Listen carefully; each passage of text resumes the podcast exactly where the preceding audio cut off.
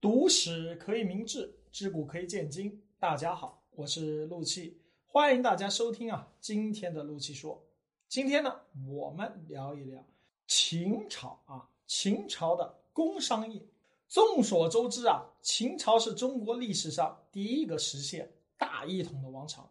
这在整个古代历史当中呢，绝对是开创性的存在。但是呢，大一统后的秦王朝啊。却表现得极为暴虐，尤其是秦始皇呢，在各个方面实行了极为严格的措施，像后世比较熟知的，比如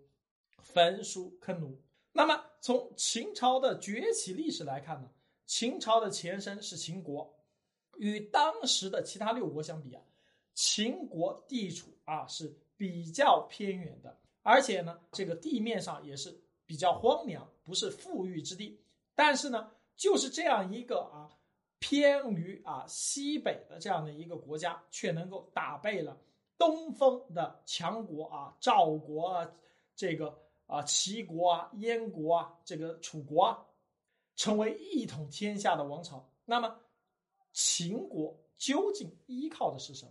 其实啊，秦国依靠的正是国家发展的一系列的政策，比如当时的秦国为了发展经济。实行了商鞅变法，这在当时各个国家都奉行重农抑商的这样的一个政策之下，是一种极大的突破。也就是靠着这样的突破呢，秦国实现了发家致富。尤其是发展到后期，秦国经济的繁荣，促使其在各方面都逐步的强大起来。毫不夸张的说啊，秦朝能够有所成就，很大的一个原因就是由于当时的工商业发展迅速。那么，在秦朝建立以后呢，又是如何发展工商业的呢？实际上，我们通过啊历史上的啊这个细微啊这个之处啊，就可以发现，秦朝在统一政权以后，在工商业方面也采取了相关的政策，不仅不抑制工商业的发展，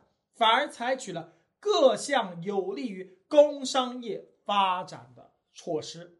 除此之外呢，秦朝时期啊，对于工商业的发展，其中还有一个比较独特的，就是在货币方面进行了彻底的改革。比如支持大商品生产者，在历经了多年的征伐之后啊，秦始皇成功灭掉了六国，建立了我国历史上第一个大一统的国家。秦朝呢，在建立以后，由于多年战争的消耗。需要迅速的发展经济来保持政权的稳定，以此呢啊这个这个此前我们看到这个秦国的崛起的这样的一个经历，工商业的发展在整个社会经济繁荣啊当中起着极为重要的一个作用，而在工商业的发展中占据啊主导地位的就是大商品的生产。那么在这样一个原则的基础之上。秦始皇还对小商小贩进行了一定的压制，并且采取了相关的工商业政策，加大商品生产者啊对于这种啊尤其是大商品生产者啊给予了高度的政策扶持。在古代社会当中啊，从事工商业的人在社会上我们知道士农工商商排最后，商的地位是很低的。但是呢，秦始皇却反其道而行之。给予这些大商品啊生产者啊，我们现在就是说企业家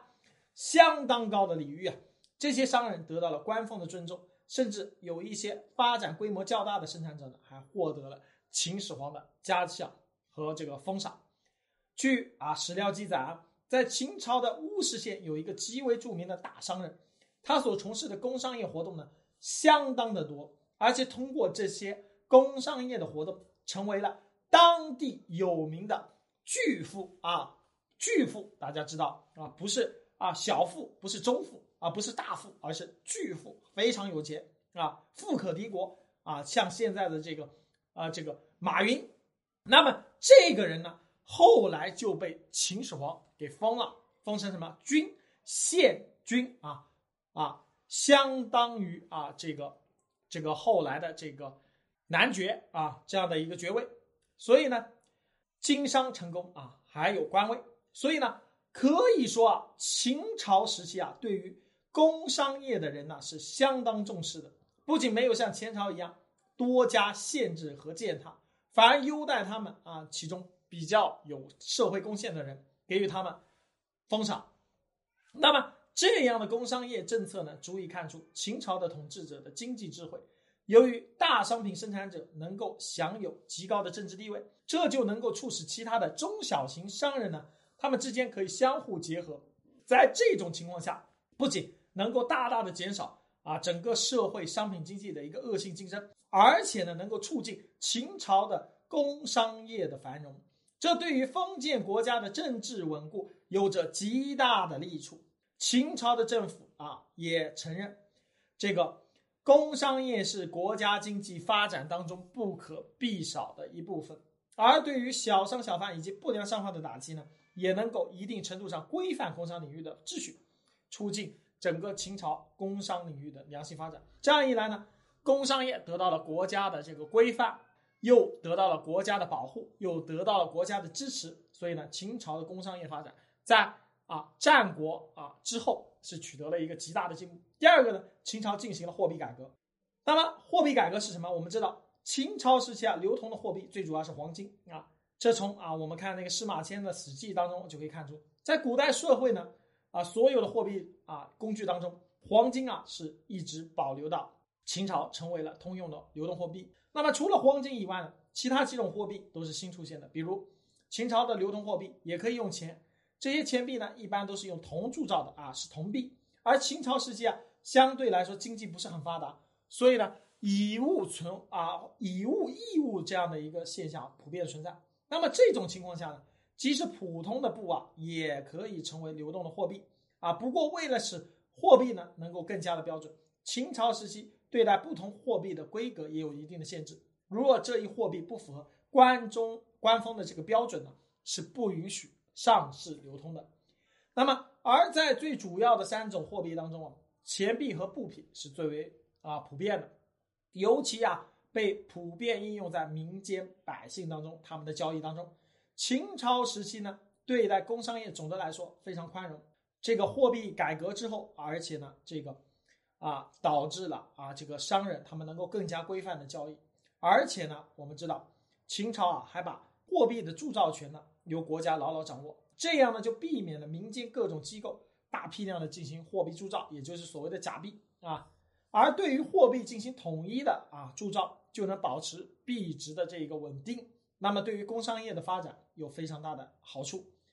啊。除了这个呢之后呢，秦朝又推行了其他的货币政策。既然国家已经统一了这个货币政策，那么民间私造货币行不行？在秦朝是不行的啊，也相当的去惩罚。那么除此之外呢，秦朝还啊制定了专门的货币法律，其中金布律就是其中一个。在这一法律当中呢，对秦朝货币流通的啊货币这个贸易流通中的货币啊做了一个明确的规定，只要是官方铸造的真货币，即便是劣币也可以同样的流通使用。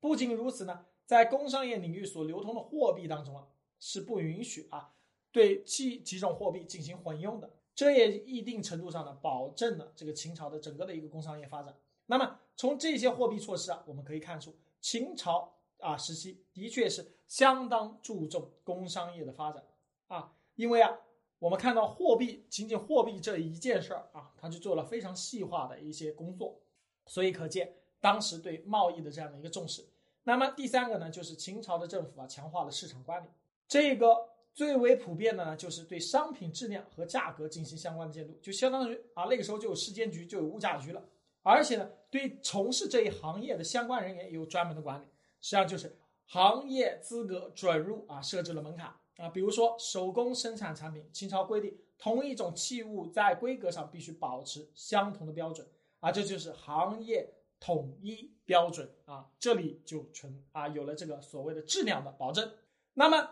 秦朝还统一了度量衡，商品交易的过程中啊，必须对其中的度和量进行校正，保证交易过程中的啊公平。那么在秦朝的工商业领域呢，对于各种商品的交易呢，要求是明码实价啊，不允许弄虚作假，坚决杜绝呢这个以次充好和这物价不符这样的现象。那么，为了能够更好的加强市场管理，秦朝政府还设置了专门负责管理工商业领域的官吏，对于市场当中流通销售的货品，还要在上市之前进行啊一系列检查，就有了质监局。通过这种方法来减少交易过程中的违法行为，保证市场交易过程中的良好秩序。那么，对于参与市场监督管理的这样的一些官员，朝廷呢还要定期啊来派人进行调查啊，这些人就是监察官员，监察这些市场监督官员可能与商贩之间存在的啊利益输送、存在的腐败行为。那么，我们就可以看到整个啊这个秦朝。对于整个的一套的市场的准入门槛、市场的标准、人员还有监管啊，都有一个非常详细的这样的一个制度性的东西。那么到了后期呢，啊，这种监督行为啊，已经啊，就是说对于这种市场监管人员、官吏的这种监督，已经变成国家的法律。所以呢，我们可以看到秦朝时期工商业为什么会繁荣？繁荣啊，它是有它的原因所在的。那么秦朝重视它重商，秦朝统一了货币，统一了度量衡，秦朝又加强了市场的管理，那么必然商业就能够繁荣起来啊！繁荣起来之后呢，